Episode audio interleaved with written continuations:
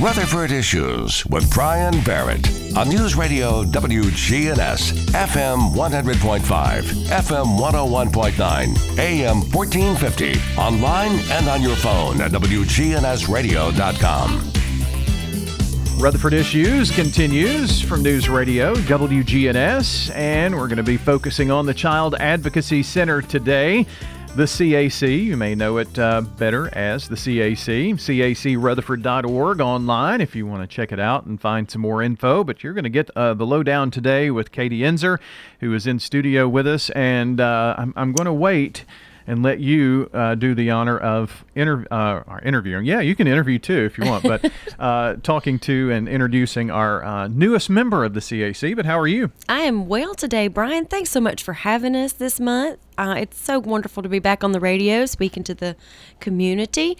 Um, we did want to bring in a new guest today. We have a, a new hire for our community education coordinator, um, and that is Miss Carrie Norville. She came to us at the end of May, and we are just so thankful. She's hit the ground running with our Darkness to Light program um, and training. And so we were going to try to talk a little bit more about that and let the community know that we're ready. We're ready for July to hit and um, new fiscal year for us. So uh, we're just so thrilled to have Carrie uh, on today with us. Well, awesome. Carrie Norville, right? Did I get that right? That's correct. Awesome. Yes. Good. Uh, great to have you. Thank so you. So I'm sure that uh, the month of June has been a whirlwind for you. Yeah, yeah. I've just been learning a lot, kind of getting my feet wet, diving in. So done a couple of trainings, but we're really looking forward to July and scheduling um, a whole lot more. So It's like drinking from a fire hose, I would think. Something like that. Yeah. and uh, and and who knew you'd be on the radio within the first month, right? exactly. Yeah. Like I said, diving in. so tell us a little bit about you. Where where do you come from and all that good stuff? Yeah, so um, I'm actually from Hopkinsville, Kentucky, which is on the Kentucky Tennessee state line, just across from Clarksville, Tennessee. Um, and I worked at a domestic violence and sexual assault center as the community educator, serving nine counties of the Pennyrile Area Development District there in Kentucky. Um, I got married in September and moved here to Murfreesboro and uh, found this job and got super excited about it.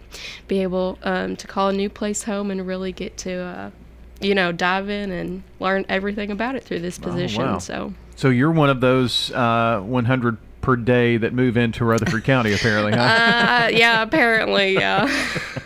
yeah, uh, it's it's such a, a, great community. What what's the a few things that you like about Rutherford County, Murfreesboro? oh, that's a good question. Um, so the town I came from is kind of a smaller town. There's not a lot to do. So, um, just being able to drive like five minutes and get to any restaurant, mall, store, um, and then I've with Katie had the opportunity to uh, meet some of the local restaurants, and I've really enjoyed some of those as well. So. Yes, we've taken her a little shout out to Simply Pure Sweets and the Alley, just trying to open up some of that local. Uh, local community to her, so she knows kind of where to take her and her husband when they're out of the town. Well, that's cool. That's uh, you know we've got a lot of great restaurants here, and uh, so uh, well that's awesome. Glad that you're a part of uh, Rutherford County here, and uh, as as the Darkness to Light coordinator, Katie, kind of remind us what Darkness to Light is all about.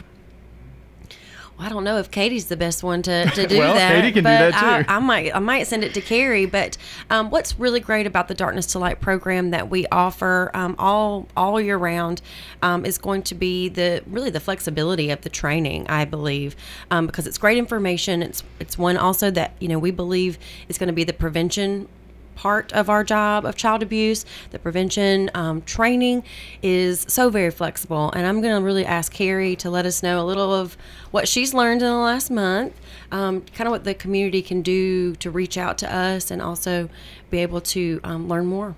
Yeah. Um, so we know that we as adults are responsible for protecting the children uh, in our community.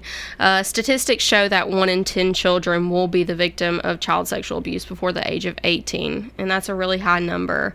We also know that 90% of these victims know their abusers, which means that we have to move beyond that stranger danger aspect that we typically tend to teach our children.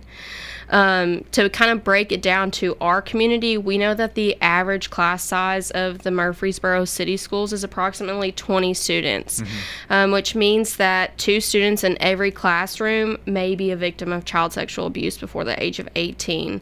Uh, so we really have to work together to learn the steps to preventing and responding to child sexual abuse. Uh, so Darkness to Light teaches five steps. Step one is to learn the facts. Step two, minimize opportunity. Step three, talk about it. Step four, recognize the signs. And then step five is to react responsibly. Uh, so, like Katie said, we, we do have um, some flexibility in those trainings. It's not something that we have to do within that eight to four Monday through Friday time frame. You know, if evening an evening training would be better, that works. If the weekends are better, that works as well. Um, we offer two different trainings: a two-hour, more in-depth training, which is the one that we really encourage because we feel like people get the most out of that one. Um, but we also offer a one-hour training because we we realize that time is um, a hindrance for some people. But um, the other thing we see is that we, we see anywhere from two to four cases walking through our door every day at the CAC. Uh, so, you know, by working together to uh, learn the signs and react responsibly, we can really make a difference in our community. Uh, me and Katie were talking earlier about a, a fact that uh, I didn't know before I started at the CAC, and that's that everyone in the state of Tennessee is considered a mandated reporter, which is something that you you will learn more about if you decide to take this training.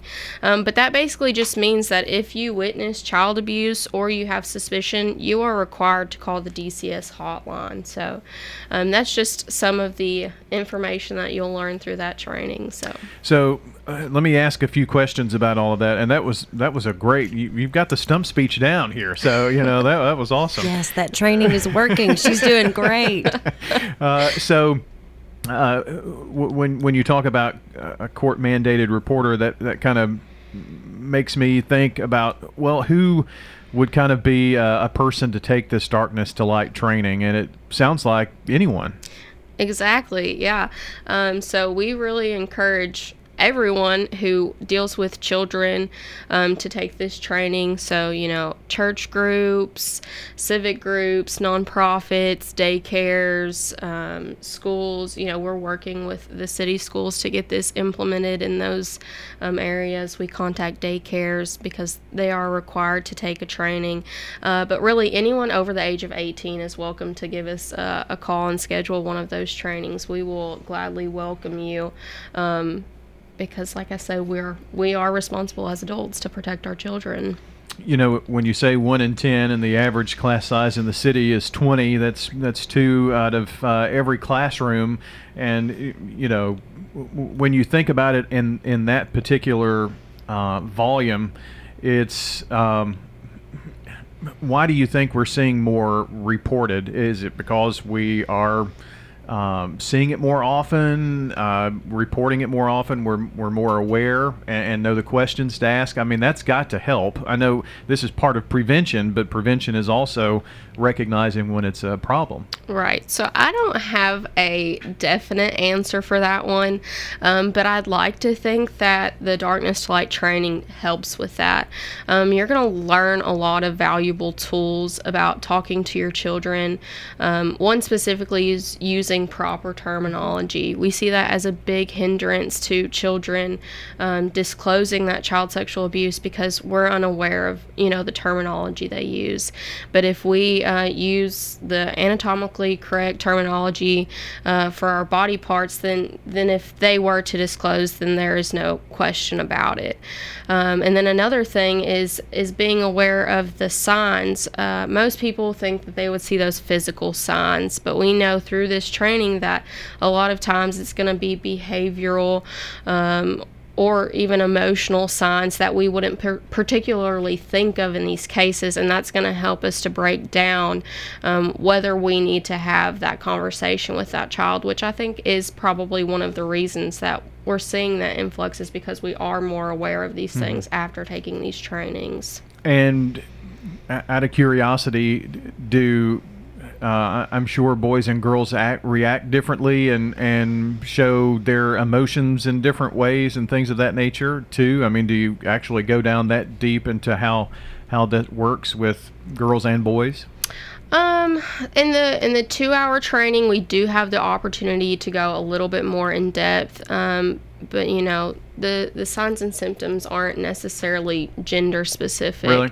Yeah. Um, you know, it's it's person to person on how they're going to deal with that trauma, um, which is why we keep it kind of broad um, and just discuss all of the potential things that you would see. Well, most of the time, would you agree that it's it's to keep that suppressed because of um, being scared of the abuser or uh, being told never tell anyone and that kind of and so th- those are really pretty deep emotions.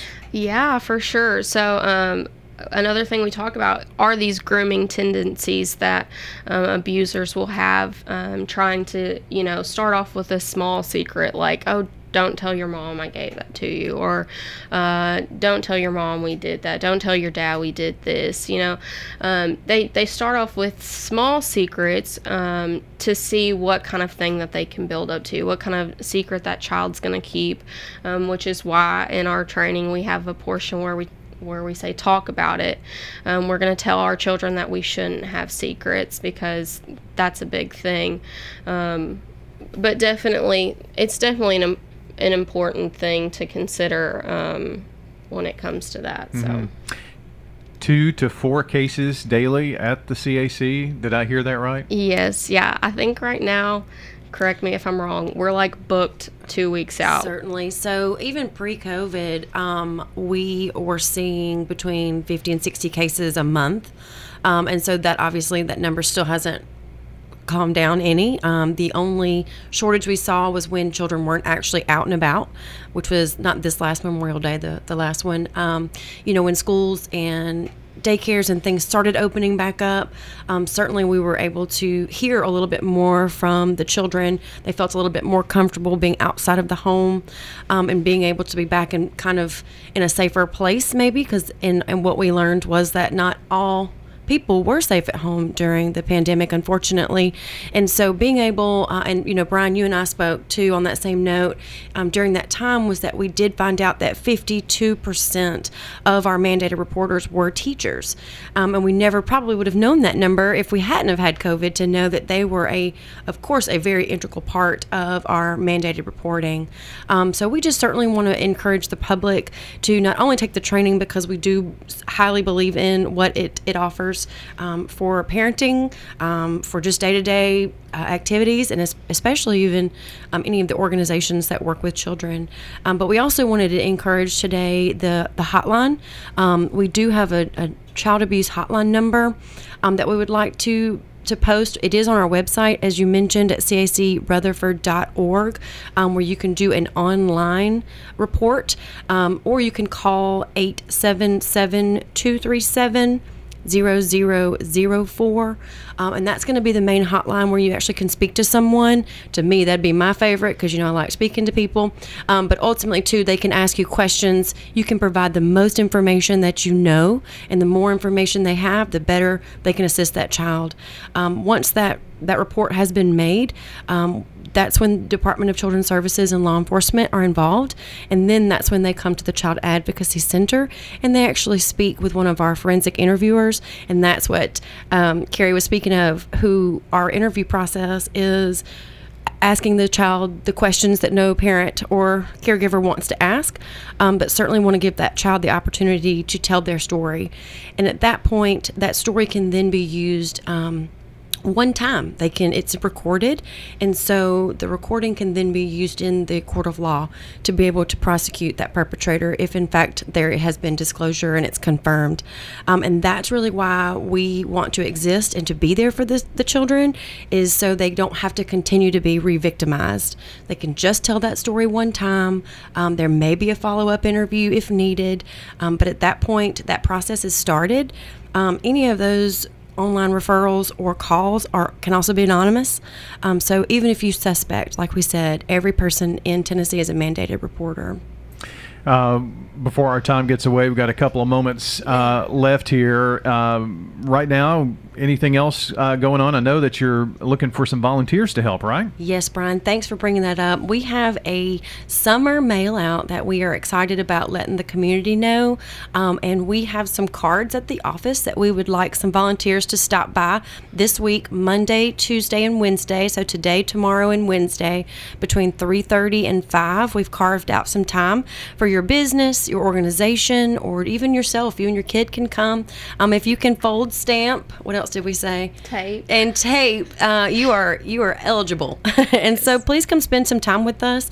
Um, we have about two thousand cards that we're going to send out, and so we'd love for some help with that. So we're going to be there this afternoon. You're welcome to come to ten forty Samsonite Boulevard. So you just stop by. That's all you Stop have on to do. by. You're welcome to give us a call at 615 867 9000 if you'd like to if you have a large group that we could um we could have we certainly can take that too Well, very good. Uh, Katie, thanks for coming in. And Carrie, uh, I'm glad to meet you. I'm sure we'll have more chats here on the radio. Yeah, it's nice to meet you as well. Thank you. Very good. Uh, joining us today from the Child Advocacy Center, Katie Enzer and Carrie Norville.